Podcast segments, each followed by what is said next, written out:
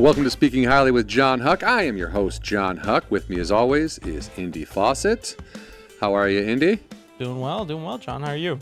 I'm good. I'm good. Guys, me and Indy, we like the show. So sometimes what we'll do is we'll oh. go press the like button. We'll go leave a comment at how good it is. Now, if you feel the same way by selling that, I also like my show. If you if you like the show, you like what you hear, you like what you see, I encourage you to like on all the platforms, rate it, review I love it. how your energy just, just leave a comment. Like I start to lose. I'm like, the promoter. You were promoter, almost just- about like smash the like, and then you're Yeah, you're like, uh, or just lay down, take a nap, and don't do anything. What the fuck do I know? Um, no, but rate, review, like, subscribe, do all the things. The speakinghighly.com, you'll get everything there. Oh, look at that. See, this is why. You need talented producers. Yeah. This is why I need indie. Well, that and because if you weren't here, it would just be me talking into the ether with nothing around me, like a lunatic. Like I wouldn't know how to do any of this stuff. Um, You would book time to talk for an I hour. would I would sit yourself? in this exact space by myself and talk about things I like, Yep. and then go on. You'd buy a lighting like, kit. Yeah. buy, buy a lighting kit because I want to look good. Um, yeah, today we are we are talking to Nick Nicora. Nick was brought to my attention by a, a mutual friend of ours, a comic I know named Dave Broussard, who is a baseball nut and a Bay Area guy, right? A little bit older than me, and he's you know lived. He's he's he's been some places. He's seen some people. He's an exciting dude. I'm gonna just poke that that way, uh, and um, he I think he I think I was I mentioned something online about Day Day on the Green and having Dean Delray on and talking about Oakland in general, and he immediately texts me. He's like, "Oh, dude, you want to talk about Oakland and Day on the Green?" And I I know a guy who used to work for Bill Graham, and I was like, "Well, that's interesting." Bill Graham, if somebody, if anybody out there does not know, it was the number one concert promoter. Um, Also, Porter working, Honor working with with- Bill Graham is an understatement. Yes. Well, that first of all, yes, dude. It, Like, it, that's a very it's an true. incredible that's very story, True. yeah. What Nick has done is not just work for. You know, my body. It just didn't just work for Bill Graham. No, yeah. There's so much more there, but this is from a time period that is so influential in my love of music. Like Day on the Green, it was great talking to Dean because I wasn't at those shows. I didn't live in California. I couldn't get there. I was too young. Um, Nick was working those shows, like picking up garbage under the stages, helping put the fucking shit up. Like he's his story is great, and it, I won't even really go too much more into it, except that he's, you know, he's a, in, essentially he's like a uh, smart, free thinking food and beverage guy. I bet that seems like that seems like such a a, a shell. They go to put together him very in, like, well. yeah.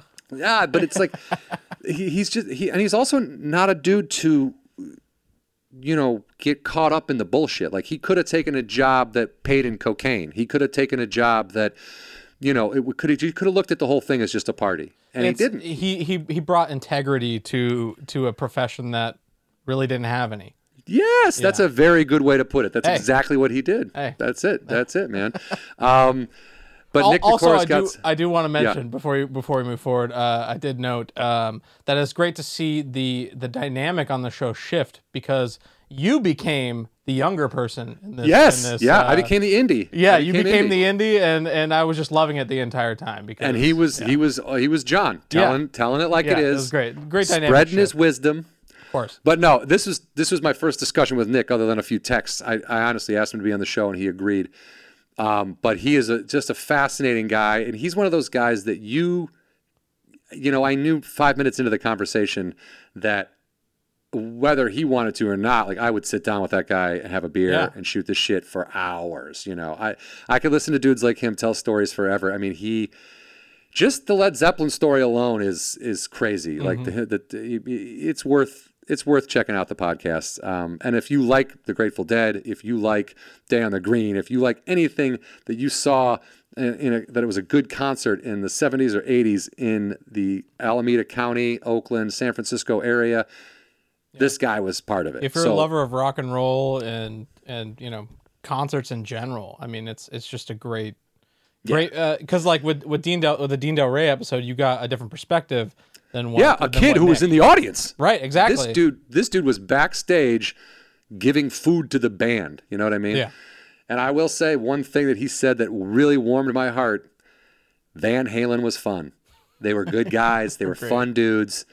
They were nice. That made me feel good, dude. I have been doing a lot of Van Halen listening lately, and uh, I get sad because Eddie Van Halen's not around anymore. But I'm also very happy that we're on a planet literally floating through space magnets rocks we go. asteroids the sun could burn out. We have the fact that we're here the stardust it all lined up and we lived at a time when we could hear van halen. It it sounds silly to somebody who doesn't know or doesn't care but man there's something there. Like we live in a time we could see van halen. We could listen to the i don't know. It's it's I feel the it was same way great to about hear him ska say that. Yeah the blue meanies The mustard plug, Reel Big Fish. Yeah, I feel the same way. we lived at a time when cherry poppin' daddies could have an album. I mean, come on, guys. I mean, look, I'm not saying there's not shitty music out there and it it should all be consumed, but there's stuff like, and, and everyone likes what they like. Like, if you like cherry Poppin' daddies, hey, go crazy. I Um, just like to, to shoot down your your very uh your very meaningful uh You're like, I also like garbage. I like trash, shit. I'm like, okay. Not that those bands are that. I I would know, never. yeah, yeah. If uh, if you're making music, go for it. Get crazy. I don't care. Um, but yeah, guys, this is uh, Nick Nicora, and um, I, this is an episode about Bill Graham, but it really becomes. I mean, it's Nick's life, you know. So check fun. it out, enjoy it. Uh, he's a solid dude. Enjoy Nick Nicora. Uh, all right, everybody, here I am with Nick Nicora, a, a gentleman who just, I, I don't know personally. This is our first meeting. And from what I gleaned off the internet, you are responsible for making the world's biggest margarita. Yeah, well, Is that correct? yeah, that would be uh, yeah the, uh, the world's largest. Uh, well, actually, it's the Guinness Book of World Records uh, world's largest cocktail. Cocktail. Okay. It Okay. happened. It happened to be. We made a margarita. Um, I have a partner, Ricardo Hussong from Cantina, Can- Hussong's Cantina in Ensenada, Okay. and um, you know we actually have a, a few of those at, at when we do the fairs, the Hispanic garden kind of entertainment venues. Yeah. Um, and so we uh, tried to figure out what would be good to do. And so we made the Calorita, uh, the California Margarita. And How big was it? It was 10,500 gallons. Good God. Yeah. Well, it was, it was kind of funny too, because um, our, my partner from our food company, O- Ovations at the time, Todd Wickner, he goes, well, Nick, you know, why is it 10,500 gallons? And I said, well, you know, Jimmy Buffett had an 8,500 gallon margarita when he opened up Margaritaville in Las Vegas. And I said, well, you know, let's, we're not going to just like make 8,562. Right. We're gonna we're gonna we're gonna launch take it so big. You know, 10,500. I think in the book it's 10,499. But, you know, it's just, it, it it's insane. It was a uh, huge uh, uh, vat. I mean, well, you know, basically we put a, we made a, uh, couldn't figure out, you know, how are you going to make that much margarita? And then you want to sell it for a number of times. We did it at the California State Fair. And because we sell margaritas all the time. Um, and frozen margaritas. So we said, uh, well, you know, I got to figure out a way to keep 10,500 gallons of margarita alive for three weeks. Right? Yeah, not not going bad. Make it so people can consume it. Yeah. Right. I mean, you can Without sit there, go, okay, well, well, you know, we put it in a big vat, like the Jimmy Buffett down there in Margaritaville. They had it in a big vat, big plastic vat, and they wrapped it, and that was cool. You know, but Sacramento at 110 degree heat during the day, the margarita would be, you know, crap in about 15 minutes. Oh yeah. So I, would, I couldn't figure out how to do it. And I know Cuervo uh, Tequila wanted to, you know, partner with us. And um, yeah, one thing led to another. I'm sitting on a conference call. I'm not much for those, especially when there's about 40 people on there. Oh, the worst. Pontificate about you know how good they are. Yeah. yeah. Sounds like you work in television production. All right. Yeah, right. How you know? so we, uh, I, I, for whatever reason, I was just kind of dabbling around on the, you know, daydreaming on the computer while listening to the to the um, call, and I, I thought about a Chardonnay vat, and so then I typed this little thing, typed it in there, and said, "Hey, you know, it's uh, Westec um, uh, um, containers up in Healdsburg, California." And I, you know, I saw, you know, blah blah blah. As soon as I got off the call, I called them. I said, "Hey, you know, what do you think about building me or letting me borrow a, you know, ten thousand gallon Chardonnay vat, you know, you know, uh, where you make Chardonnay in, because they keep it cool because of Yeah. The glycol around it and stuff. Anyway, so long story short, they ended up. It was funny. I when I when I when I answered the, when I called up, I I told the person that had answered the phone, I was I wasn't being I wasn't trying to be rude, but you know, I said, you know, maybe it might be better for me to talk to Somebody in charge. I, that's gonna and the and the and the person on the she goes she goes well no you're gonna have to get through me first and I said well I, I mean I know I'm just, but I just don't want to go through this whole pitch of what I don't want to tell everybody. I don't want to tell nine different people my idea. I just need to talk to the guy that can make it happen. Your line was wiped, so you might want to give it to me.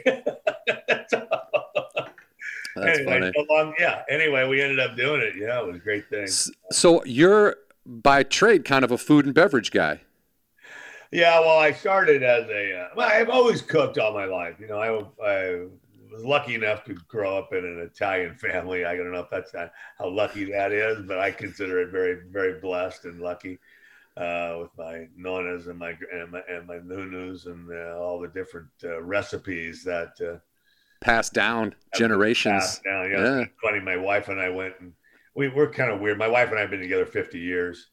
Uh, Congratulations. yeah, we got we, we met in high school, um, and she was at an all girls school. I was at all boys school, you know, and we had so we kind of kind of an interesting way of meeting. But um, we decided that every 10 year, 20, 30, 40 years, you know, we would get remarried, right? At least I kind of decided that. So I would take her on a trip and then we get remarried. So one year we went and uh, Italy and went to my uh, my uh, my dad's uh, mom's town, Savana Doroba in Italy, Oh, okay. and uh, we went in there and we were we had to wait a day because nobody could speak Italian, and I was okay, but I'm not good enough. And the one person that could speak Italian was uh, you know off. And when they finally came back and we got together and blah blah blah. So anyway, we ended up having to spend a couple of nights there. And it was just funny. With first dinner, we'd go downstairs in this like hall. That's all there was. It was a hall Yeah. They had a bar and a restaurant, but it wasn't, you know, it was just, but they where where people ate in town was at this place, and and lo and behold, it was my nona's pesto. It was the gravy. It was Really? exactly the recipe that I that I that I still today cook. Wow. It was very cool. That's awesome. So did they get it from her? Did she get it from them, or was it like a? well, I mean, she grew up there, so she Yeah. you know, brought Yeah. it brought it over here to us and yeah it's very cool so anyway that that kind of started my in in the food business but then when i started working for bill graham uh Yes. bill graham presents you know i wasn't in the food business at that time i i, I was more into the production side and the and the security and the, the front of house the back of house so, you know basically how to put on a show And and what uh, what year? Like, how did you get in, in entwined with Bill Graham? I mean, was it just like hired into his company? And what about what year would you say that was? well it was it was it was it was in 1975 1976 oh uh, shit. Okay. I was going to Chico, um, and my my Chico State. Chico State, right? That's where my wife went to college. Oh, yeah, okay. That's yeah, funny. Yeah. yeah the, the year the years that I were there, at least one year, it was uh, uh, San Diego, a University of San Diego. No, University. It was uh, Arizona State. No, it was University of Arizona.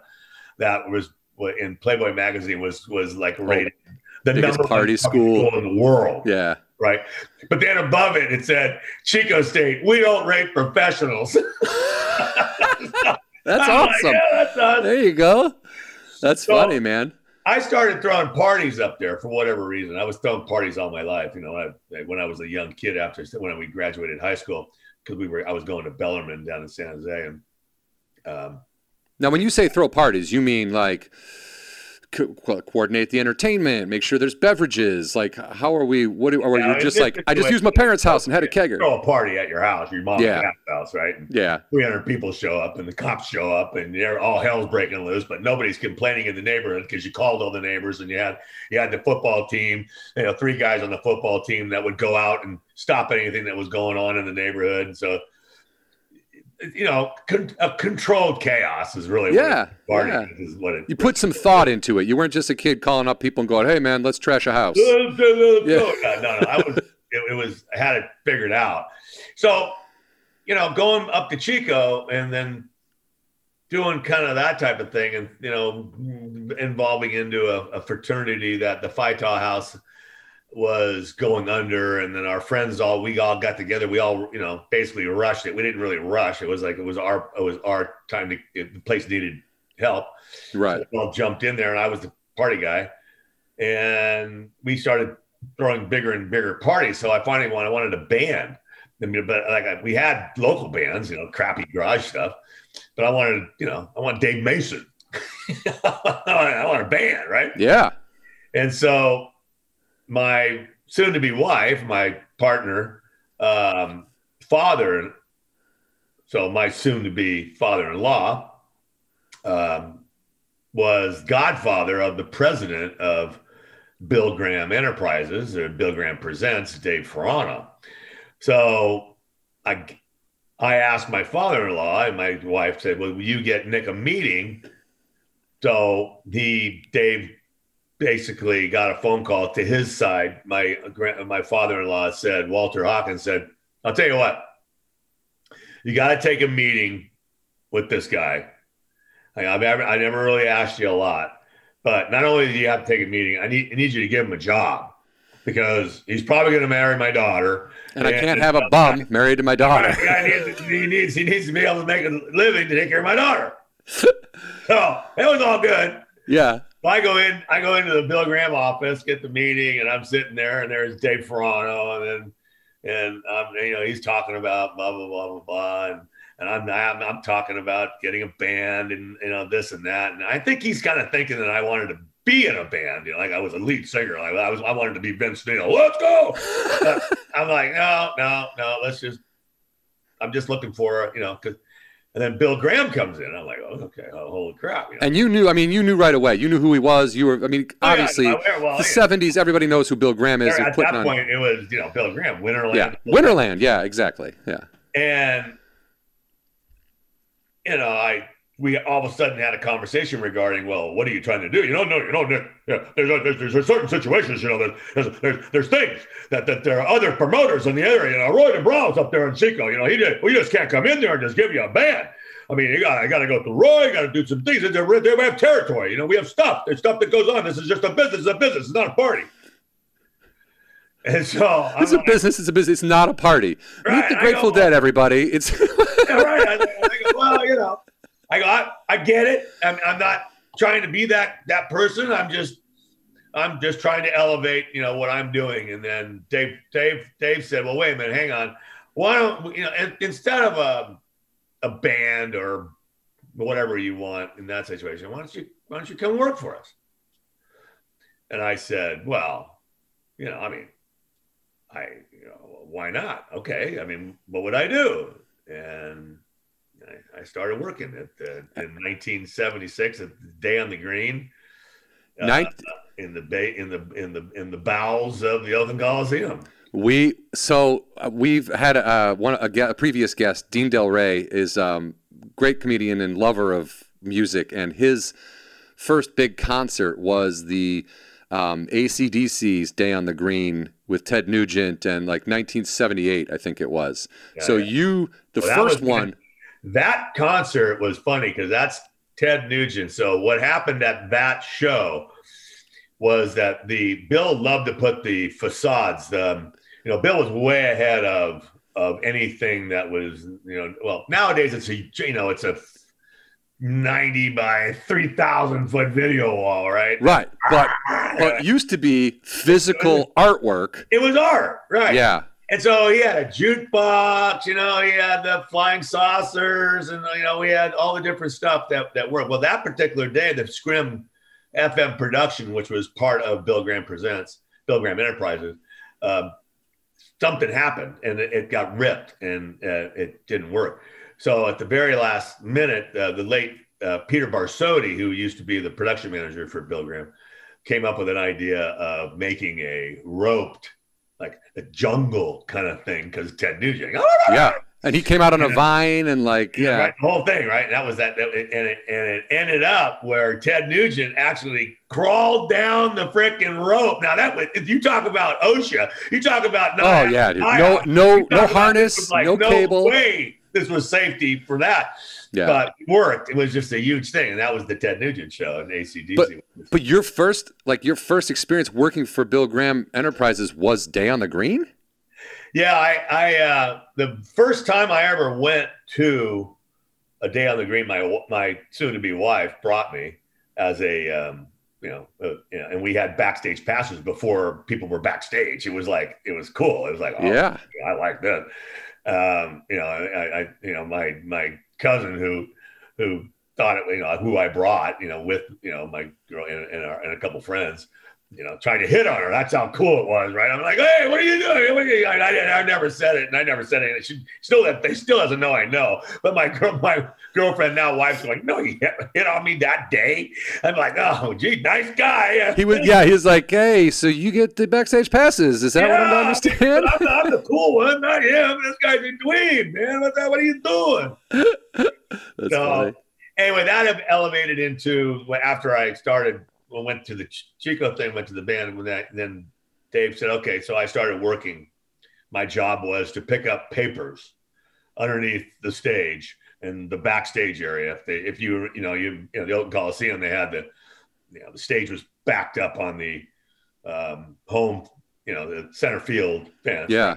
And that was before we had the wall of the, the Mount Davis and all that shit. You know, it was a very cool stadium, and they had the big chute that went down and from the back by the railroad tracks.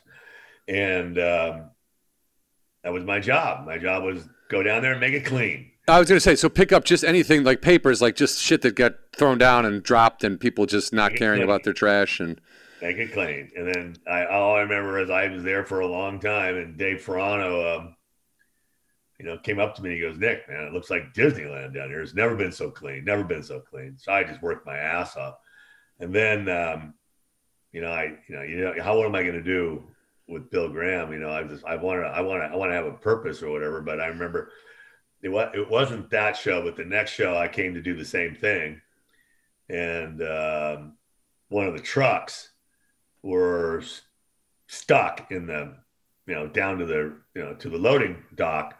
Well, well, the ramp. I mean, because they built it, but not, and um, they couldn't find the driver, and you know, this is stuff going on. This yeah, we got to move. We got to go. We got concerts, event gear, people. We got to move. A lot of stuff. And yeah. you, this, that, look, and Bill Graham, wait, get the, driver, get the driver, what's going on here?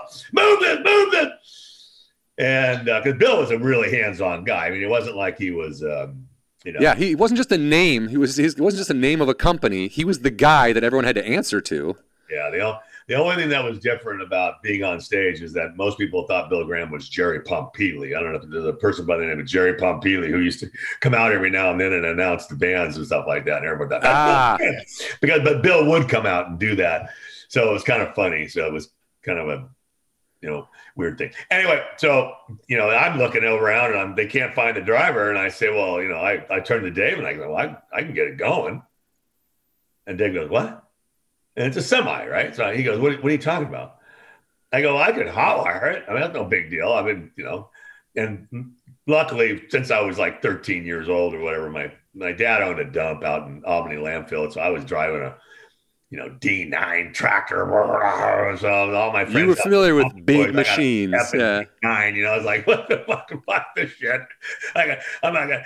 And but I learned how, you know, I had to figure out on the at, at the dump how to fire stuff up, you know. And so, and I, there was a truck there a se- um, 72 Chevy pickup that I, I like to drive around. My dad used to hide the keys, so I used to pop off the back and learn where the you know, I, I knew which one. I knew the red wire and the yellow wire, and I could because I saw it to the you know. And so I, I I learned how to wire it and turn it in. You know, have the run wire and then the trim the start wire. So I said, you know, every vehicle is, is exactly the same. You know, it's the same Yeah, inside that box. Yeah. Power, ignition, and start. Right? Okay. So I go, I'll do it. And so Bill's like, he looks over and Dave goes, Hey, he'll start it. He'll get it out of here. I go, I can't drive it, but I'll start it.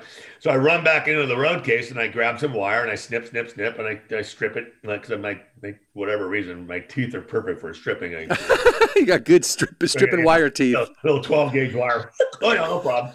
Run it together, put it together, strip, strip. And I went in there and I made sure it was in neutral and then, you know, put it in there and fired it up. And freaking, I said, okay, it's good to go. And I start walking away. Bill Graham comes up to me and he goes, hey, hey, hey so how, how, where did you learn how to do that? Who are you? I go, yeah. I just wow. looked at him. I go, "Ah, I grew up in Oakland.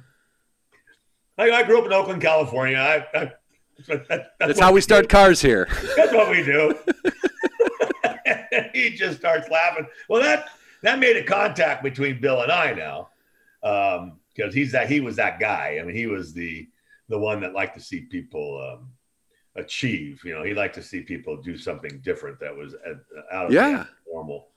You know, and um, you know, That's so that so went on from there. What like because uh, you know I, I get your your impression of him. I think if you don't know anything about Bill Graham except for he was a concert promoter and look at all this amazing I mean basically like festivals today are patterned after Day on the Green. You know what I mean? It's kind of a gold standard of like the artwork and adding more than just the band on stage, which would have been enough especially for those lineups. Those lineups were insane.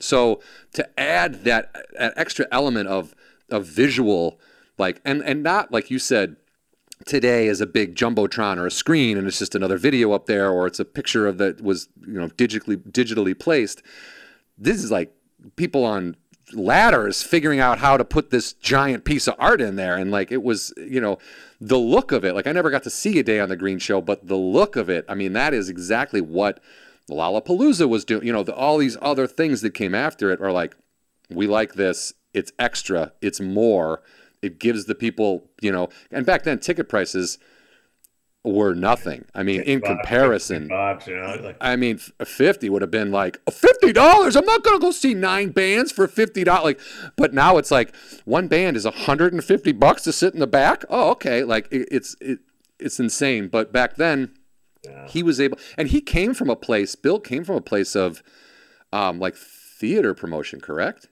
Or Well, I mean, Bill, you know, actually came, you know, he was smuggled out of, you know, freaking Germany has a baby. And then he came across. wait, I didn't. Oh, I didn't realize that. Was Oh, it? yeah, his his mom and dad and uh, were over there, and they they they, they his sister Esther, uh, just an unbelievably um, incredible in person. Matter of fact, wait in the in the days when we started taking over the food service at the, the like the Warfield that over, and she she made the chopped liver for the bagels. It was unbelievable, right? I mean, she made some great chopped liver, and but she had a tattoo, you know, you know, it, it was like scary shit, you know. Yeah. like, you know, people talk about you know the, the Holocaust didn't happen. Well, yeah, you're you're completely fucking off your mind. Oh well, the, yeah. I'm not. I would never even entertain someone who Right, had exactly. that opinion. And so Bill got he he got smuggled out of there, and then came over, and then kind of came into England, France type thing, and then came over to New York, and that's where in New York where he came in became a, he became a waiter, and you know kind of did, did, did some of the he was in food service, um, and that led him to kind of navigate over to San Francisco where he saw a bunch of people, the mime troupes. Um, and he kind of started taking them. And so he was never really a theatrical person, except, you know, I just was just the other night I was on TV watching the Bugsy, and he had a and he had a, uh, a he had a pretty good role in in, in Bugsy as uh, uh, Lucky Luciano, and he was like, know, one million, two million, what do you? I don't even four million. You know, I wasn't mean to you. That doesn't mean nothing to you. It means a lot to me. You know, okay. So he's like a really animated guy. Um, Wait, I'm sorry. I, I guess I haven't seen Bugsy in a long time. That's Bill Graham. that's Bill Graham. Oh, that's Bill Graham. Yeah. Oh, I did not know that. Oh, I did not know that. It's kind of funny. Like, I'm like, like, well, yeah, he's he's a good-looking Italian Jew. Like, they're like all good. I mean, he's like there, and you know, I mean, that was that that was Bill's thing. I mean, he he was fully animated. I mean, Yeah. nothing about it. I mean, he he'd sit there, you know, you know, John, you know, it's it's not the money, it's the fucking money. I mean, he would scare the shit out of people. Man, he would come across the table and say, "Well, I'm going to grab your fucking throat." So, and that, and that that made him who he was. So, yeah, if you think he was uh, theatrical and things of that nature, absolutely. But he was Yeah. more emotional and very, um, very. Food. He was a foodie. He, he liked food. He liked that, and that's that's where, you know, the second job that I got after Bill Graham started recognizing me and Dave Furano um, that I had some sort of ability. I, I I took over all the beverages backstage. So all of a sudden, I was the person that was bringing the water and had all the, the soda and stuff like that. But then I I was I, I brought in the keg with the tap. Whoa, a tap hero. yeah, with, with CO2 and and you know elevating it, taking it to the next level.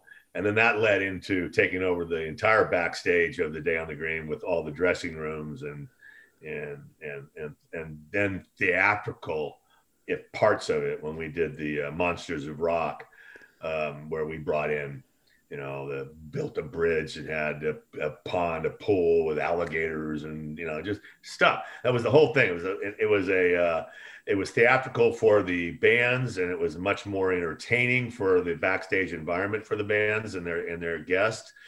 And it also made Bill feel feel good, but it was also kind of a demise for Bill too, because as the um, I remember riding with him from.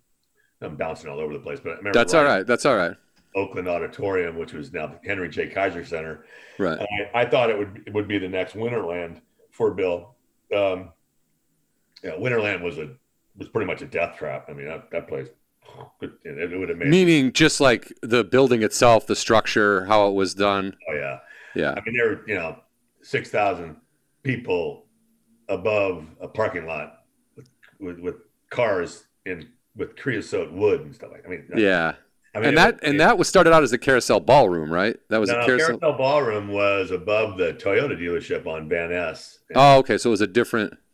Yeah, Carousel Ballroom was upstairs. Matter of fact, we tried to recreate the Carousel Ballroom uh, and bring it back Fillmore West, kind of like the Carousel Ballroom kind of em, you know emerged from that, but they they couldn't. It was a cool room, and it was still there. I mean, when I was working still with Bill, um, 86, 87, we went upstairs to the old Carousel Ballroom.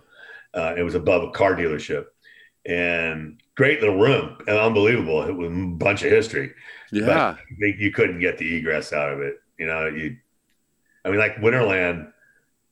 I mean, if you're up on top in the in the on the upper level, uh, and you're on the call it the um, east side, uh, there'd be the well north side, south side. So the north side, um, there were no exits. Oh, so Not- when you say death trap, you mean literal death trap? no, yeah. I'm not, no exits. Okay, so and then if you the only exit you could go is back toward the front, which were literally uh, 32 foot stairwell that wrapped around on both Ugh. sides. I mean, 32 inch, Yeah. maybe 36, that would wrap around. I mean, you're you're going you're not you're you're you have to jump off the railing. And on the other side, um, on the south side, they had the you know they had doors that you could get out, and then it was fire escapes going down. But under Winterland was just it was all cars, and so if that if by chance a car caught on fire down there, it would it would have been Done. So anyway, that's why that was the demise of Winterland. It was an unbelievable place, and and I think Wolfgang's Vault still has a lot of the video because Bill. That's one thing Bi- Bill did too. Um, another kind of a bummer thing. Uh, uh, Steve Payne was a buddy of mine that was working for us. You know, and he worked under my division at Bill Graham, and, and he broke away to to start doing all the filming, and he started taking all the films that were there before. And Bill always had it he always filmed it because back when bands didn't care that they were getting captured. Now it's like, um, but uh, uh, Bill, you know, Steve, Steve, you know, I remember he come down to Bill at the, the steps of the auditorium in Oakland and goes, Bill, I got this idea. Why don't we take these videos and put them on TV? And Bill's like, what TV? Wait, wait, wait, TV. Nobody's gonna watch them on TV. They gotta come to a show. They gotta come to a show. Okay, well, MTV later, right? so you know, uh, so to in one sense, Bill's you know desire for perfection when it came to the actual production in the room kind of limited his maybe his future. Well, yeah, and that's also like, you know, you, you he was successful at what he was doing, and you know, it was like when people told me about what Instagram was, I was like, nobody wants to see pictures of people's food. Like, what? And That's not going to catch on. Like, Twitter is just people talking about what they're doing with their day. Like, who gives a shit? And I, I never thought anything. And then all of a sudden, now here I am, like, oh, I better put out another tweet and I better put out a picture on Instagram and I better, you know, it's now, it now drives the comedy industry. It's like, it's a crazy, but I can see where he'd be like, if you, because it, especially the music that he was uh, able to witness, you know, of course he thinks it's better alive. It is better alive. There's uh, absolutely, but also you have to take into account that people in the Midwest or the South can't get to Southern California, can't get to Northern California, can't get to these places to see live shows. If you would have put that on TV, it would have piqued some interest and would have got eyes on those bands. I'm sure. I mean, not that any of them suffered in the, uh, from that, but I'm sure that it would have done well on TV. I think that would have been the beginning of MTV right there, but it just came yeah, a little bit later. I do. I think that, and it was also pre sponsorship. I, I, remember walking at the day on the greens and the, you know, when I started becoming a little bit more relevant in the company and having a bigger role, um, you know, I was saying, well, why, why aren't you, matter of fact, to, to this day, my good friend, uh, Dave Smith, who was the, um, you know, the checkbook for Miller Brewing Company, um, and back then I didn't really know him. We, it's kind of funny we tell stories now, but um, but I was like, well, why don't you just get like you know we're we're gonna you know the, the stadium here, the Coliseum is selling Miller beer, okay? Yeah. And why not get Miller to put up a sign for you know ten grand? I go, how much does it cost for the scrim? Ten grand. Well, get, there you go. Scrim's paid for. We're good. And at the time, Bill was like, "No, no we're not, not going to be commercial. We're not going to be that commercial. We're going to do this. We're going to do this our way." And I go, "Okay, well, whatever." And soon enough, you know, there was, you know, there were 14 logos all over the stuff. It's the it's the writing on the wall. I mean, you really, it's like Burt Reynolds in Boogie Nights. It's like we're gonna make porno on film, only right. film, and then eventually it's like, dude, you got to go to VHS, bro. It's gonna happen. it's gonna happen. yeah. Right. One way or another, they want to bring it home, put it in their private little collection in their in their bedroom. Right. right. But you know, those are those are things that uh, you you know, in the passion of the moment. And so when you talk about Bill being theatrical and Bill being emotional and things of that nature, he was. And and that's why he ended up allowing me to start a food company. Um, where I he was asking me if I wanted to become the production manager. I was gonna I was basically Peter Barsotti was gonna elevate to a senior department. I was gonna become the person that takes care of all the shows. And um, that's a lot of that sounds like a lot of responsibility. I'm not. Yeah, it, well, it isn't. It isn't. You know, I mean, I, I, I, you know, this is this is it was a really shitty thing to say a, as a 26 year old, 27 year old kid to be looking down the throat of the production manager of Bill Graham Presents and say, ah, I don't really want to be a babysitter. Now, okay, I probably would rethink my words yeah. a little bit uh, a little more old.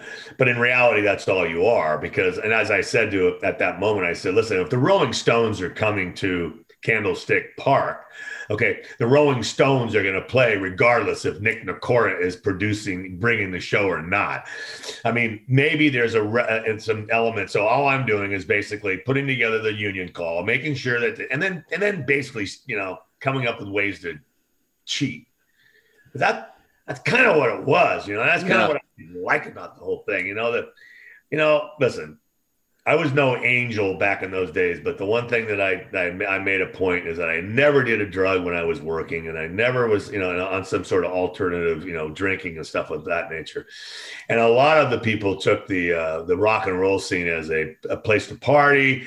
Uh, we're gonna and I'm looking at it as something like okay, wait, wait, this is something we're gonna go. We're gonna we're gonna we're gonna we're gonna build a life on this. It's on gonna it's gonna advance. There's more than just this concert. There's a world of concerts we can we can bring in and. stuff. And Survive. I'm not behind an eight ball of cocaine and not wake up the next morning and not get to my job or or forget the fact that or the, and then you know create union bills that are going into the settlement at the end of the show so I can we can take 20 extra grand off the bottom line. I mean it, you know it, it got pretty sticky. It got it, in my mind it was very just just Shady. And I always grew up as an Italian with food and cooking and the grandfather and blah blah. blah you know, like so.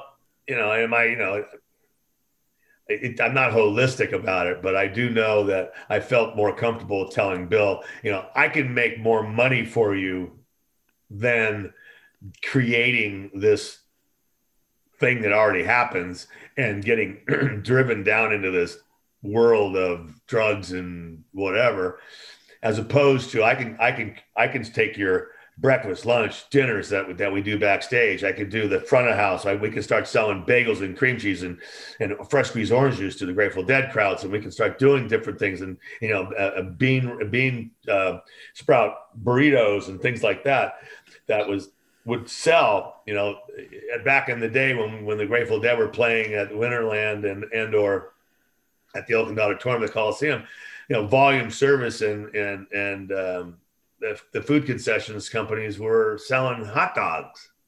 Okay, well, you know, I can tell you that, that the Grateful Dead crowd doesn't want to eat a freaking hot. Not not looking for hot dogs. No, so how about a nice bean burrito with sprouts and a little, you know, A couple grilled cheeses here and there. a little fresh squeezed orange juice with the machine squeezing it, you know, and you know, and and a piece of carrot cake and a bagel and cream cheese, you know, and things of that nature. That was something that was different, but it was more. You know. Anyway, so it worked, and Bill let us do a couple shows, and then he then he finally said, "Well, you know, what do you want to do?" And I I, I said, "Well, I'd rather start a company, and um, and for you, and then instead of you know doing what's already been done." So he agreed. Well, that alienated me pretty good about, everybody in the, you know, everybody else. The Bob story, the Peter. Ooh, you too good for us? You're gonna go start your own oh, thing? Oh, oh, oh, good, good. You know, food, Yeah. food, you know, fucking, you know. Um, and so I remember sitting in the room with Bill, and we were trying to figure out what what we were going to call it. He was going to put eighty grand in, and, and you know, fund it. And I said, okay, so it, so. He goes, well, Nick, what, what are we going to do? What, what, what are we going to call it? What are we going to call it? And I look up on his wall, and I I see a poster and he has a basketball jersey on and it's called the Fillmore Fingers. And that was his thing. We're the Fillmore Fingers. Fuck Gotcha. you. Come play Gotcha. with us. Come play with us because we're gonna we're gonna beat you, right? Because he had we had we played volleyball with like Huey Lewis, we played with Tom Petty and, and all the time. Every time they came to town, it was always something competitive. So I said, well, I'll tell you what, why don't we call it Fill More Fingers? Because we'll fill more fingers with food. Dude. And it was done. And we created a, a logo and at the lovely uh, uh, Gold Mirror in San Francisco with a buddy of mine. And, uh, and that was, that was, uh, that's where it all started. All right, so you, you you're you've you kind of you know um, you're a part of the Bill Graham scene now. Like he knows you. You're starting this company. You're you're making him money. You're making yourself money. What? But what was the first, if you can remember? And first of all, I would like I want to say this. Good for you for looking around and seeing and having the wherewithal at that age when I would not have to see that I don't if I do this job, I'm literally going to be a cokehead for the rest of my life, which will not be that much longer. You know, if I do this job, I'm going to definitely uh, go down the wrong path. Like there I would have taken that like it's the 70s. We're at a Grateful Dead show. We're getting paid. Let's party. You know what I mean? I would have been ousted out of that scene quickly because of my inability to at that age to understand that we were working and not partying, you know. So solid on, on your part. But what, when was your first Grateful Dead show, and was it something you were working, or did you just attend a show on your own? Well, the very first Grateful Dead show that I actually was was at was at the Cow Palace with the Wall of Sound. Um, and I went there with with my soon to be wife, and we, yeah, I was way before uh, any of this. This is like in the early '70s, maybe '72. So you were aware of the band, and you were. Oh yeah, yeah. I, I was aware of the Grateful Dead. And, yeah. And and, and they're, you know, I, I looked at the Grateful Dead a little different than most. A lot of them were, you know, they always call them rock and roll. You know, I'm like, that's not rock and roll. This is, this is jazz. Jazz, country, blues, like you, you could- blues. I mean, it's a weird kidding combo of just about everything. This is this is five guys on stage that are trying to put something together that they might not have heard two minutes ago. Yeah, They're jamming uh, in a, in a they they have a structure, and that jam kind of went, you know, in weird ways because you know I've I've never known a band that did so many drugs as that band did. Holy Well, shit. the but but not just like drugs that would enhance. Like if you're like, I gotta I gotta be on for this. I'm gonna take cocaine. I'll move quicker. I'll do this. These guys are like, let's take psychedelics and then Oh, yeah. play our instruments. And it's like, dude, when you're on psychedelics, like things uh, aren't solid. Do you know what I mean? So when you're like playing a guitar, like what? Like I, I the idea, like when Jerry and like Carlos Santana's story about Woodstock, when he's like, Jerry was like, when are you going on? And I thought I was going on at midnight. So he's like, hey, take this acid. So I took the acid, and 20 minutes, 30 minutes later, some guy's like, hey man, hey man, hey man, hey man, hey man, you gotta get on stage, stage, stage, stage. And he's like, what?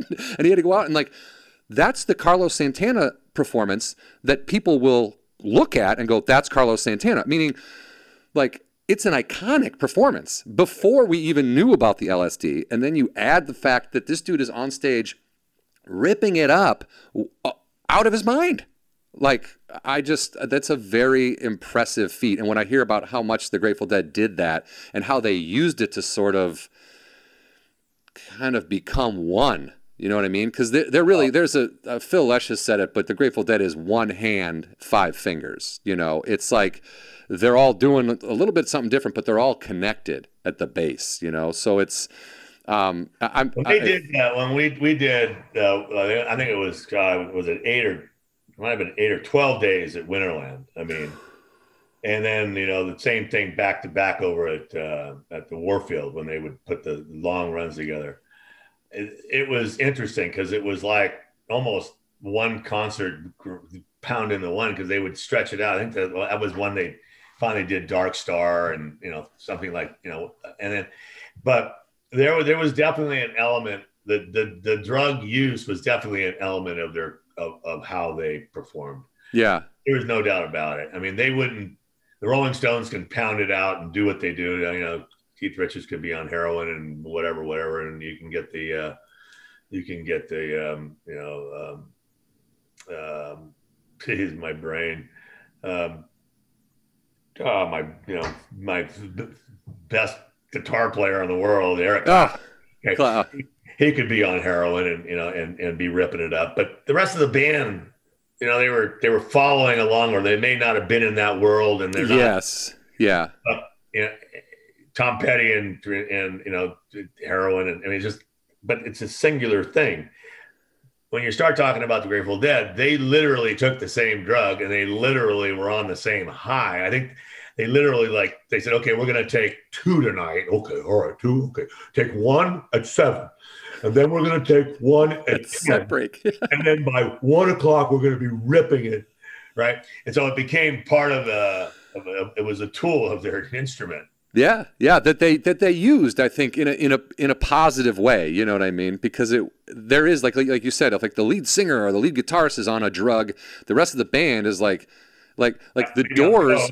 The Doors weren't look. Let's get as loaded as Jim Morrison. They were like, Right. we, we need to play so that when he passes out, the audience doesn't have a like, throw a fit. You know, because he was. I mean, just from everything I've read, it, it was hit or miss. You know, it's like he's on, it's a great show. He's not on, it's a terrible. but that happened a lot with the grateful dead i mean yes, but know, they you- full on admit it that they're like sometimes just it didn't take off. Yeah, I mean, like I, I have buddies that have all the you know the cassette tapes. You know, they'd be back there with their microphone. You know, they got they got their cassette.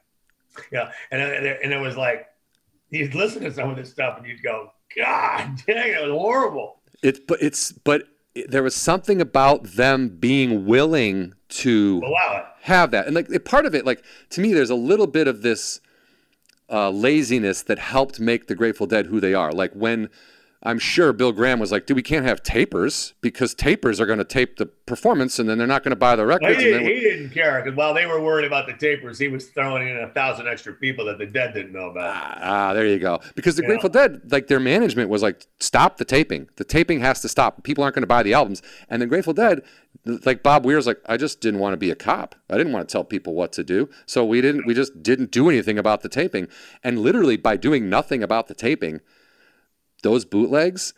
that that's what made them who they are yeah. by not being authoritative and being like, "Hey, man, this is our music." You know, we're gonna we're, we're gonna try to do different songs every night. They're never gonna be played the same way, and it's always gonna be kind of, you know. And and again, I, I say I don't want to say lazy in a bad, but like there are some musicians who are structured, and it has to be these are the chords, these are the notes, this is what we're doing, this is it, and it, it's like that every time. You know what I mean? Like Rush doesn't like Neil Peart didn't improvise in the middle of Tom Sawyer. It was all very, That's you know, all the time. Yeah, and the Grateful Dead just nothing was ever the same. I mean, Bill Kreutzmann is a drummer, and he could barely keep time, and they would just be all over the place, and just it was crazy. It was wild. Well, and, and their crowd, you know, unlike going to see, you know, like you say, Rush or or you know even Phil Collins and Genesis, right? They were the the Genesis was the first of let's let's have these electronic lights that you know like that that move around by way of the the next to the video board you know it's like oh i mean the soundboard now they got this video computer that is can create this images and lights and stuff. So which is fun kind of kind of captivates the audience a little bit but you still get a crowd that comes and goes. You get they, they go to the greek theater and they're gonna then they're gonna be home that night in oakland or they're in san francisco wherever wherever and then they're they're going to wait till the next time that Phil Collins or Genesis comes around, and they might go and might not, depending on how they like. Grateful Dead had that just impact the, the 3,000 people that just kind of flowed with them. And I, I always say that they're the, you know, they're the, the, the kids that come kid from Philadelphia that mom and dad have too much money and they just don't want to take care of the kid. They give them an American Express card and some cash as they leave and they just travel with the man. So every night they were experiencing the same thing. And so, yeah. It, I mean, look, I saw my first Dead show in '92 at Soldier Field, and was it, it was immediately life changing. Like from the very like they opened with Bertha, and from the first notes, like up until that, that point, I'd seen a lot of concerts, but they'd all been mostly metal and rock and roll, like you know, um, louder and just more like maybe some punk bands too. I heard every note that Jerry played. Like it was the cleanest sounding concert I'd ever heard. I was like, what was that? And I, that was it. I mean, from that, I went to, I only saw 24 shows, but from 92 to 95, I saw those 24 shows. And, and after high school in 93, I went out on the road and I saw 10 shows. You know, I mean, I, I whatever I could get my hands on and my eyes and ears on is what I wanted. That band, changed how I saw music, you know. So it was very influential to me, and and also that getting on the road um, really opened me up to traveling more. Like it, before the internet, before GPS, it was like all road atlases, and you're like, how the fuck do I get to Buffalo? You know, and you're yeah, like, right. you have to like trace the route, and then you have to follow it and be like, I think I'm on the right. So it, it, just really opened me up and took that kind of fear away of being on the road, and it was more like, hey, I gotta, I gotta place some going, and if we get there, we're gonna see the show, and then we'll figure out how to get to the. Is this more of a relaxed attitude towards everything I do, really? But. Um, the wall of sound, man. That's first of all, Cow Palace, phenomenal uh, early show there that you hit. Um, what were the some of the other bands that came through places that the Dead played? I mean, you're in the you know working for Bill Graham, mid late '70s, early '80s. There's, I mean, who else did you see in there that you were like these guys? Did you see mean, anybody I, like before they were big, and then be like, these guys are going to be huge? Well, Foreigner was one of the first bands I ever I, I, I was underneath the stage picking up papers, and all of a sudden I heard, "You're as cold as ice," and, and, it's you know opening band that's gonna, they're gonna hey, this band's from Europe, you know, I don't know, it might they might be oh, freaking unbelievable, right? And I was like, "Holy shit, these guys are good." Um, That's you know, awesome. Journey, you know, Journey. Uh, that He that really, Bill Graham really helped Journey out, didn't he? Because he, because they were from the Bay Area. Yeah. big- yeah, he should have he should have been producing them. Um, you know, he picked um, Eddie Money and uh, Joe Satriani and and Santana only because you know he he was Bill Graham um, management was Santana just because Bill uh, you know at the Carousel Ballroom is where um, Carlos Santana was trying to break into a show, and and Bill and he, he just bumped into Bill Graham. Bill Graham sees it coming through a window, and they get this altercation, and one thing leads to another, and then Bill says, you know, they have a conversation, and then that that became Carlos Santana and Bill Graham. Wow, dude, I didn't know that. That's insane. Yeah. Uh, funny, you know, Bill Bill like loved that story. Oh Uh, my god. But you know, uh, I would say for me, you know, after I started the food company with Fillmore Fingers, um, you know, our, our primary thing was to do some small amount of front of house food and beverage, the Greek Theater, the Oakland Auditorium, um, you know, uh, shows that we produced Laguna Seca, Grateful Dead, Journey, or no, it was Grateful Dead, Huey Lewis. We we went up and did Mountain Aires. We took we took over the Mountain Aire shows. The poor Bill Barr, you know, Bill. The, the one thing the Bill organization did have a habit of doing is going in and finding things they wanted and, and loaning money to a point where it was enough that there was no way they could ever get it back, and they would take. They own it now. Yeah. Right. And so when we owned the venue, then we took the, we took we took on the food. We did the beer. We did we did everything, and it was a definitely another element of of of of, of well as the ancillary income that now is so important to any show. I mean, I you know with we I do a lot of fairgrounds and concerts and things of that nature right now, and and predominantly fairs because I because after I left the Bill Graham organization, which is another story. Um, uh, went into the family entertainment, which was fairgrounds and things, and really got an appreciation for ag education, 4-H kids, FFA, Future Farmers of America, Yeah. and really becoming part of a little bit more of a historical uh, edu- educational experience, and then bringing food to that, and then using the same thing that Bill wanted to do all the time is, you know, we would always create these environments. Like, well, so when we say who I knew at that point doing that, I started doing backstage catering for Bill, and you know, basically developing a business uh, for all. So there isn't a band that came through uh, the Bay Area and or other areas, uh, surrounding area from 1978 to the late '88 that I didn't feed. So I knew the I knew the bands intimately, and then we would build these environments backstage. So like the Who, we built the Who pub behind the stage the Who would come in for three nights and so or two nights whatever that would be and then we would build this environment for the backstage environment um, and we would create the, the the the emotional thing for the for the uh, for people backstage that in itself started the whole thing about bill saying you know we were sitting there at the who pub and he's like going nick you know uh, what, what, can we do with this? I mean I, this is this is, i go well great but what, what we, we can do this for the for the public out front. We can we can do better food for the public out front. And so he agreed with that and that kind of expanded that opportunity. But mainly it was uh it was kind of a it was a good and a good and a bad for me because you know by feeding all the bands and by being in the dressing rooms by being intimately part of what's going on my pocket here turn phone phone's going. You also learned what jerks they were.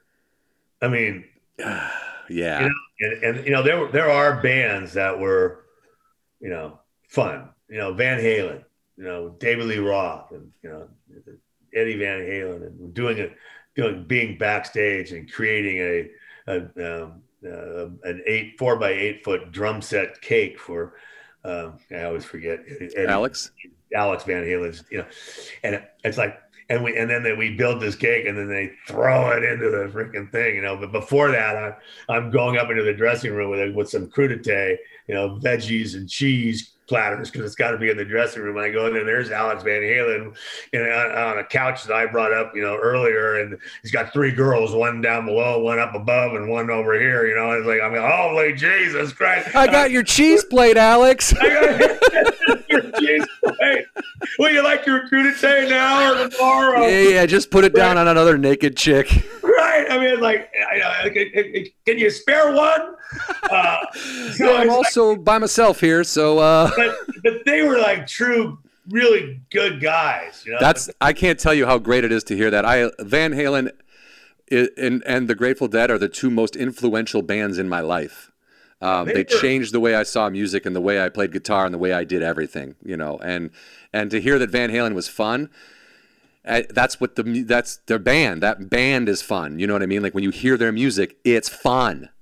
Yeah, I love they, that. And they and they they they did have a good time. I mean, it was somewhat demoralizing when you're when you see all the girls lined up after the show and they and they're going down looking down the blouse and they okay yeah you can go yeah you can go and then one of them's going to have sex with David Lee Roth in a helicopter over San Francisco. okay, one of them will. Now the other one's going to be in the back of a bus with a rigger. You know, yeah, right. Getting ready to go to the next show, and you know how you doing. But so it, you know, it, it kind of, it just, it kind of just like I, um, Steve Perry. I had a I had a uh, um, um, good friend of mine, uh, my dad's friend that was on the board at Cow Palace, and he I said, "Can I get my daughter backstage?" And I go, "You know, I go, I go, you know, Lenny, I, I, I, I no problem, okay, but why? Okay, yeah, you don't want her back there. You really don't want her there. I'll, but I'll take care of her and blah blah blah." And you know, so she's there, and, and all of a sudden I see, you know, at the end of the show, it's all over, and Steve Perry's walking. Her, You know, he, you know, he doesn't know me, but he, you know, I'm, you know, he knows that I'm. I'm he knows we, he knows you're there. Yeah. Right. And so I walk her over and I said, hey, you know, Steve, could you could you sign her backstage pass? And, and, he goes, oh yeah, yeah, no problem. Really nice. And he signs it. You know, and I, okay, walk away and, and, we look at it and it says Jack Burns or you like he didn't even sign it, Steve Perry. And like, why, why? do that? And so sometimes you just get that, you know, that weird kind of jerk attitude. Like, yeah. Um, um, oh, what's his name? You know, the guitar, the, the piano man. With me, oh, Billy Joel. Billy Joel. So we had our our our our our uh, security supervisor um, who ran all the blue coats, all the security for the shows. Okay, and so he was an artist, and he you know kind of like you know when you work security and stuff like that you it's a secondary job obviously yeah and all the blue coats kind of worked for free. They were like oh we'll get to go see the show you know and then then but but the security manager had to you know really take care of all the calls make sure the police department was outside you know the fire department and everything you know all the other detail oriented stuff not just the floor. And he built he he sculpted this bust of Billy Joel. And, it, and so I'm doing the dressing rooms. And so he brought it over in a box and it was all crazy. He was so proud of it. And so we put it in there, you know, and, and it was, it looked like Billy Joel. I mean, it was like cool. I mean, it was like, you know, 18 inches by, you know, it was what it was big too. And they just defaced it.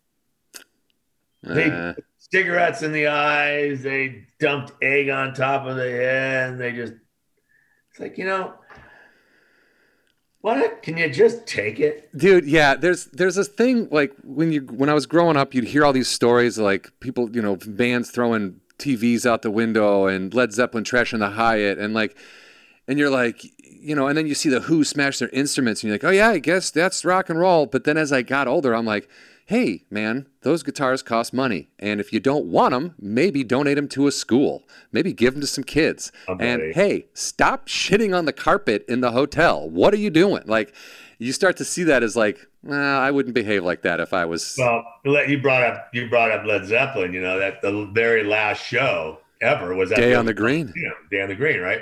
And so I'm there, and I'm. Oh now, I'm, fuck! You saw the last Led Zeppelin show. Oh, I was right in the middle of it because what ended up happening was the show started getting a little weird, and then all of a sudden I'm kind of doing my backstage thing now. I, am now I'm starting to take over breakfast, and I'm starting. I'm kind of really, and all of a sudden this person runs out from under the tunnel, from the from the crowd under the tunnel, like he's running back saying, Well, I tackle the son of a bitch. I go, Oh, I'm gonna get him. Well, he ended up being the road the manager of fucking Led Zeppelin, right? And I'm like, fuck. So I'm like, I'm I'm surrounded by all these goons. Bill Graham, what he came, he was running. I, I tackled him. I thought he was a fan. Well, at the same time that that was happening, uh, we would build these. I'd go to San Francisco, and that was another one of my jobs I got was to go get the redwood. Every every band had a you know redwood sign, and I had the guy down at Fisherman's Wharf engrave it, yeah. Say you know Rolling Stones, or you know. So in this one, it was you know Robert Plant. You know, it was it was um, you know what you know the drummer John Bonham. John Don, Bonham. So John Bonham had one on his dressing room because every one of them had their own dressing rooms. It wasn't just because it was just Led Zeppelin. It was I don't, I don't think it was an opening act. It was just Led Zeppelin. Had to be an opening act, but whatever. John Bonham's son, who now is Jason Bonham, yeah, Jason Bonham yeah. playing in the band if, if they ever come back, walked up and said he wanted the sign. And so Jim Matzorkis, who by the way, I just found out he just passed away, was really sad. Jim Matzorkis, big guy, and, I, and he and uh, he said, "Well, you can have it tomorrow because you know it's not tonight." Well, he throws a fit. You know, Jason Bonham throws a fit, says, "Fuck you! I want the goddamn sign." and I'll get my dad and we'll get the sign. I want it now. And they're going, well, no. Well, anyway, John Bonham and the goons come and beat the fuck. I heard about this story. They, that's why they beat him up because he wouldn't give the sign beat to the... the fucking shit out of him. Broke his jaw, the whole thing. And then Bob Barsotti goes running in there well, now things are out of control. Now I just tackled the frickin' manager. This is going on backstage, and all of a sudden now it is face to face, frickin' Zeppelin, Bill Graham, frickin' and guns appear. I mean, guns come out of fucking pockets from the road. Um, it's scary shit. And then they Bill Graham has to sign off on you know not pressing charges because yeah didn't he have to go to their hotel room to to sign the thing that said otherwise they weren't going to play I, I know that that I don't know if he went to the hotel room, but I know that he, he met them uh, and their attorney and Bill's attorney, and that because they were not going to go on the next day. Okay, they flat out would not go because on. he could have John Bonham could have easily been sued and and he would have lost. Oh, he yeah. jail. This is this yeah. is this physical assault. Yeah, and and a bunch of witnesses, right? So anyway, long story short, which is already long, but um, they ended up going on stage after getting the waiver and then immediately got arrested after the show though and they they and, and then that was and then that was literally the last time they ever were back in the united states because again because he yeah john bonham died like he died right not long after that yeah within six months after that i believe which well, was, uh, that, but so that kind of gave me that you know when i when i, when I got married you know um, it wasn't like I didn't enjoy the scene. I did. I mean, it yeah, was, it, was fun. But you know, I remember, yeah, we had to ride up. You know, like we had to go to the three day thing, Catholic. You know, you got to go to the. Oh, when you're getting married, yeah. Yeah, right. So you got to go through the little, you know, to make sure that you're, you know, so they're going to talk to you about why you're getting married, the priest, you know, stuff like that. Okay. So we had to write in a journal and stuff like that. And I remember writing in there, uh, I'm waiting outside of the Oakland Auditorium. Um, ready to go in to a sold out show. As I walk in to, to the sold out show, I see the audience uh, worshiping heroes that are actually zeros. And I, I, just always remember being in front of, of the, you know, in the pit and just watching the, just this adulation of who's on stage and and I, and I, and knowing in the back of my head that there's only very very very few of those stars really deserve that adulation. That that are worth even being friends with. Yeah Exactly, because that person that you're idolizing will take you and have sex with you and drop you off on the next street corner and not give a fuck. Never give a shit about you at all. You become a stapled Polaroid in the in the in, in the road case. Yeah, or the yeah butt of a joke or whatever. And, yeah, and that that kind of you know that uh, you know uh, the when the whole thing with Bill Graham and the whole thing kind of crashed down uh, for me. Um, and it really had to do with uh, the hierarchy at Bill Graham uh, wanting to some stuff that was going on with Ogden Foods and Ogden Presents and things of that nature.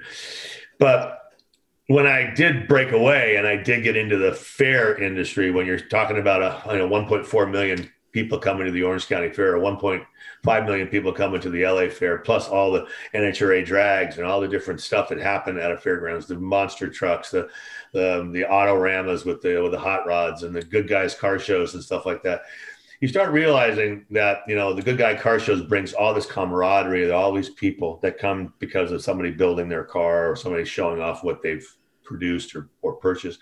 And then you got the fair and you got, you know, the, you got the 4-H kid that's going to raise this cow and, and she's three foot five, you know, 13 years old, but she's bringing this steer on stage to, for her college education for her. And, you know, she's going to get $18,000 because, you know, she's so cute that everybody's going to bid, bid, bid and go together. Not, it's not everybody that sits there and says, well, I'm going to, I'm just going to spend 18,000 for her. No, no, no. I'll put two, you put five, I'll, I'll put six, I'll put one and all of a sudden you you you got this group of people that that are giving this child that's that worked for eight months to raise this animal. You know it's it's just so much more holistically experienced. I like that. I like that though. You just felt better about the scene. It it it's warm. Yeah. You feel comfortable about bringing your own family. family into it. Yeah. And it's a big deal. And so I, I'm I'm blessed to have been able to have the opportunity to dump ping pong balls and and and, and naked girls out of a helicopter today on the green with the Rolling Stones. At the same time, I get to be my. I'm 63 now, and I'm I'm I believe I'm still. I'm I'm just starting a new career with what I'm whatever I'm doing. Yeah, and three years a new career, just because even though it's the same thing I've been doing for the last you know 60 years. You spice but, it up. It, just something different. Technology is now. Now it's technology. What, what, what used to be back in the day when, I mean, you're just not going to buy anything anymore without your phone. There's no reason to stand in line. There's no reason to go to a counter and and, and, and, and do a commerce with somebody. You just buy it and then go up your QR code. Beep. Okay, get your beer. Yeah. I mean, you can you can have you can buy five beers on your QR, you know, have five QR codes and, and just walk up and go beep beep beep, you know, and, and I buy one for you. Yeah, beep. Okay, you know, like done. Yeah. And so that's the new world, I think. Um, and you know, it's just blessed to be able to do that and, and, have the experience of being with Bill Graham. I mean, I mean, being up at Bill Graham's house, being you know, I, I was you know, in his airplane, you know, lots of times with, you know, with, with Steve Kahn, who actually flew into the power pole with Bill in the helicopter.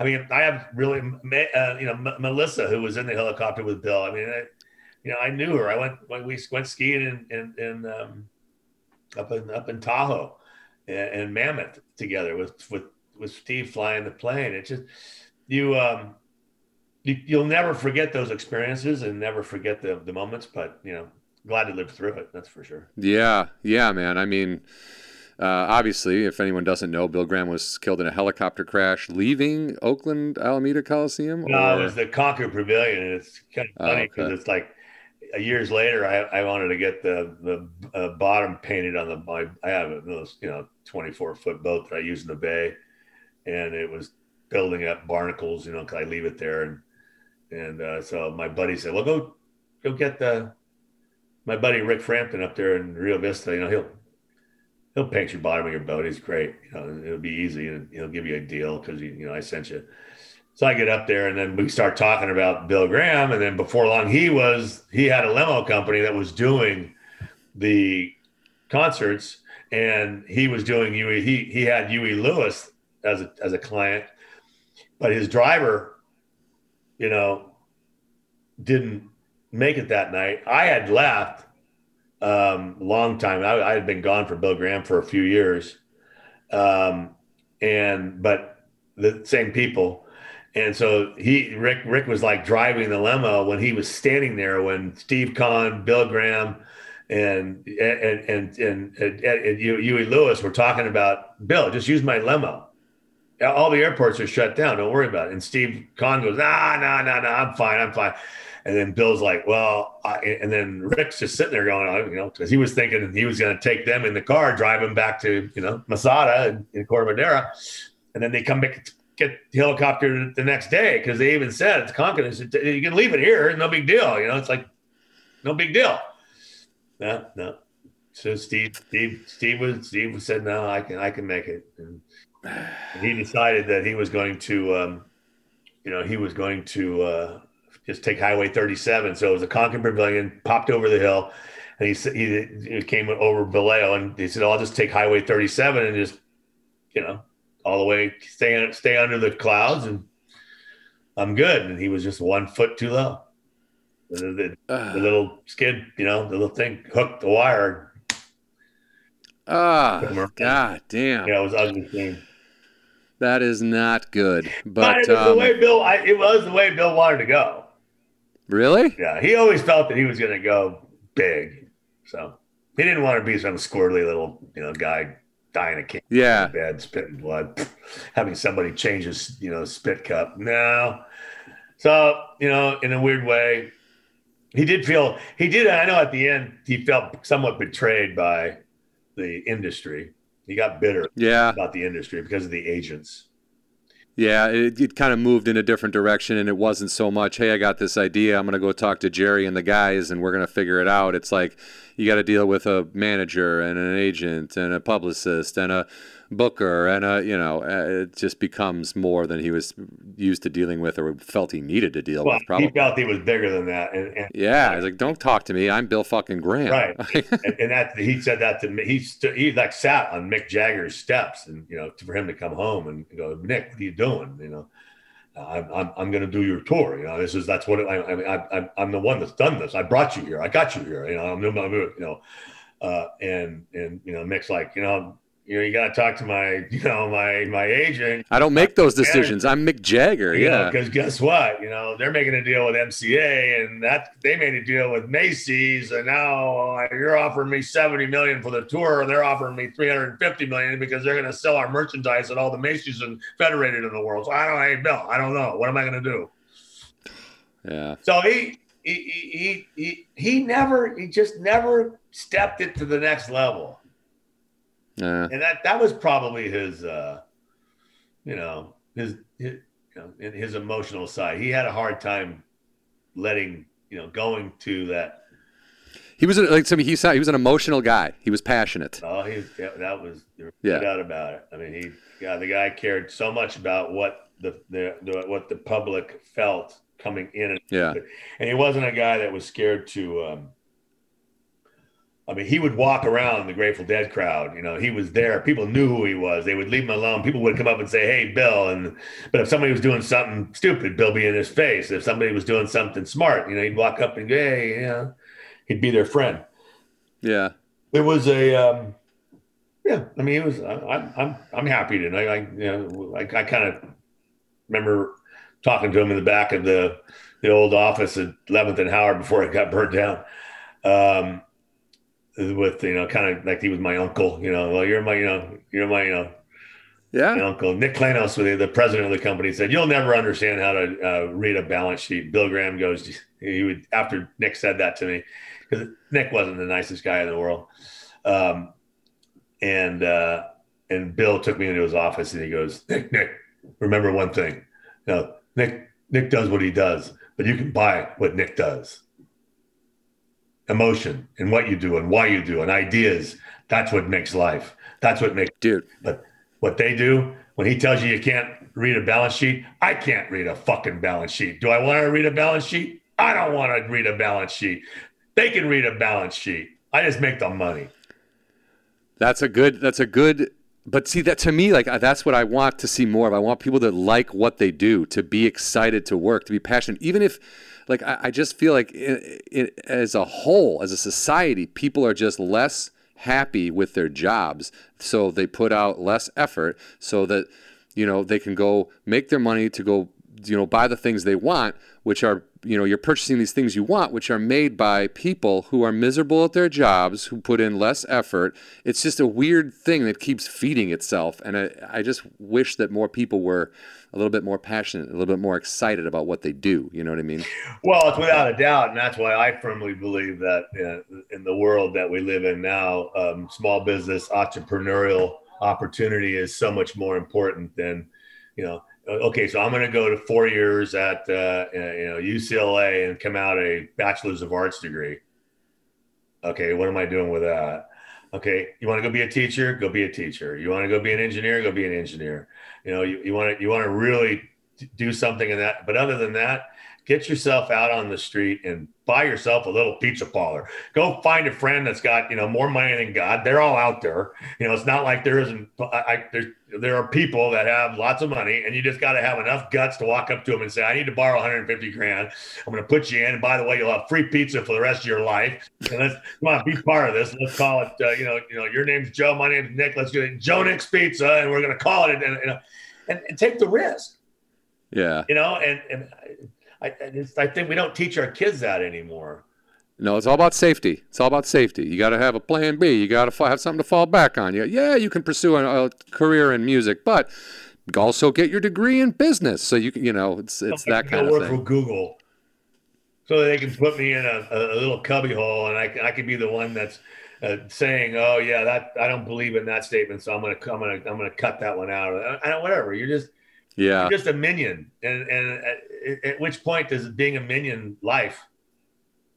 You know, I just think that, that they're trying to make us all minions. But that's what Bill didn't do. Now he did his did the downside of, of that though was Bill liked to compete people. He loved the competition.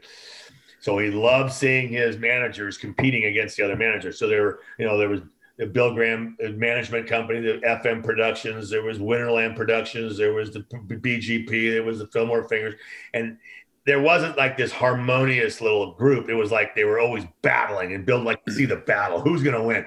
He loved to see how whether I was going to, whether Peter Barsotti or Nick Nicola was going to come out on top.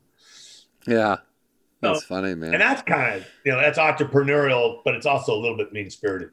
It is. It is. I've seen that too. I've seen that in television production. Um, executive producers who kind of make it a competition, and I'm like, dude, aren't we all making the same show? Aren't we all here for the same reason? Like, what am I competing against? Like, I, I just want everyone to do a good job, and then we put out a good product. How does that sound? and that, in the end, when when that happens, I mean, you, you it's what's what's so what's interesting about it is that you see it so often in so many different I mean, in sports, you got the team that's stacked with the $50 billion payroll, but then you get this little tiny squirt team over here that just sandlot baseball, and they just get along and they just build, inspire each other. And you know, that that's the way it is. I mean, I, I've have I have employees now that have literally worked for me for 32 years. And that's not because I'm like pay them this or do that or whatever. It's because we inspire ourselves as a team, as, as, as an effort to be one, as a group. And we make we, we you know make it you make you make a mistake, you do this, and it's okay. Take a risk. Go ahead, take a shot. You know, you know, not yeah. Don't make don't make too many wrong moves. You know? but at least you're, you're you care, you know, and that yeah, that's it. You care. You want to care about what you're doing, and you got to respect. You know, we've lost respect. You know, a lot of the things that are happening in our inner cities and stuff like that. There's absolutely no respect for any individuals that walks down the street because they don't because they don't feel respected and and they and and, and, and they don't feel respected so they're going to shoot you as as opposed to you know not just being a human being, just being somebody that wants to make the person's. I want to make you happier. You know. Right, but but like you said, it's it's a it's a systematic thing where those people don't feel respected because they're not. The government doesn't respect them. The cops don't respect them. There's no respect in that community for those people. So you're right. When they see other people, they're like, why would I? There's nothing to respect here. You're just, you're just another person. Like if I'm not respected, why the fuck should you get any respect? I'm, I'm not going to give you any respect because you're not respecting me. Yeah. Yeah. And guess what? Yeah, I did probably kill somebody last week, and I probably did, you know, run uh, fentanyl down the street, and you know, five kids got, you know, might have overdosed because of it. But they don't understand that. They they just never thought they've never learned that. I, I remember taking kids um, uh, from Richmond and then from the uh, when we do the food and beverage like at NASCAR at Sears Point Raceway and now Sonoma Raceway, whatever. And I would get the Job Corps, who a buddy of mine was the chef over there and, and kind of ran it. And so I would take those kids and I would bring them up and they would, we would do cooking off the grill. So you come up and get your burger and, you know, you get your bun at the window and then you go up and get your, get your meat off the grill. It was just better. It was, you know, the whole thing was a fun experience. But these, you know, the kids, you know, after three or four times, all of a sudden started, you know, I started paying them 60, $80 and all of a sudden the $80 became more important than the job. And then all of a sudden they went back and then they started robbing each other for the $80. Ah that's one side of it. Then the other side, you go over to, to the Berkeley Unified School District where you, we had kids that were from, you know, coming out of Richmond and stuff like that. And these are kids that I would bring over across the bay that have never seen the San Rafael Bridge. They never saw the bridge. They live like three miles a mile from it. Yeah. And they never, they're just, they're, that's their block that they live.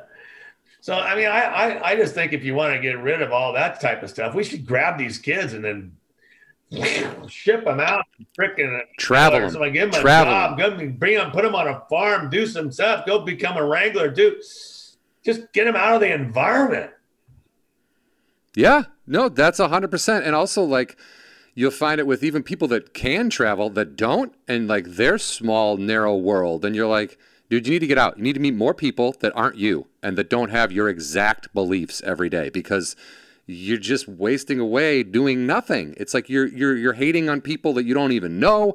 You don't like these groups of people. You don't like this country. Like you never been there. You don't know these people. How the fuck are you gonna make I those judgments? It. It's, it's kind of like it's kind of like you sit there and, and you, you you you you're on TV or whatever. You're talking to you and I right now, and then somebody's gonna go, "I don't like that guy," okay, or "I like that guy."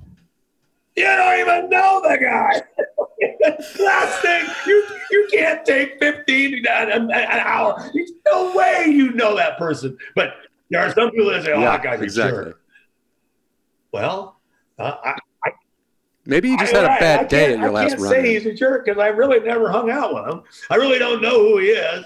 You know, I mean, yeah, we don't take time. You know, I, I like I like to take time to get. That's one thing that COVID. You know, like our neighbors, our, our little pod that we had in our community, you know, we had about eight of us that got together all the time, right? Because we knew we knew we were, you know, not not sick. We knew we weren't really going anywhere at that period of time, and so we had lunch and we, did dinners and we did we did entertainment. And we had movie nights and we talked stories like we're talking right now, and um, you know, it actually opened up our eyes to to to other people that you know, and we became much better friends like when I talk about yeah. tonight, when I said I was going to make friends, that, that's what it is. I mean, the last 15 months, every You're Wednesday night, yeah. we went to dinner.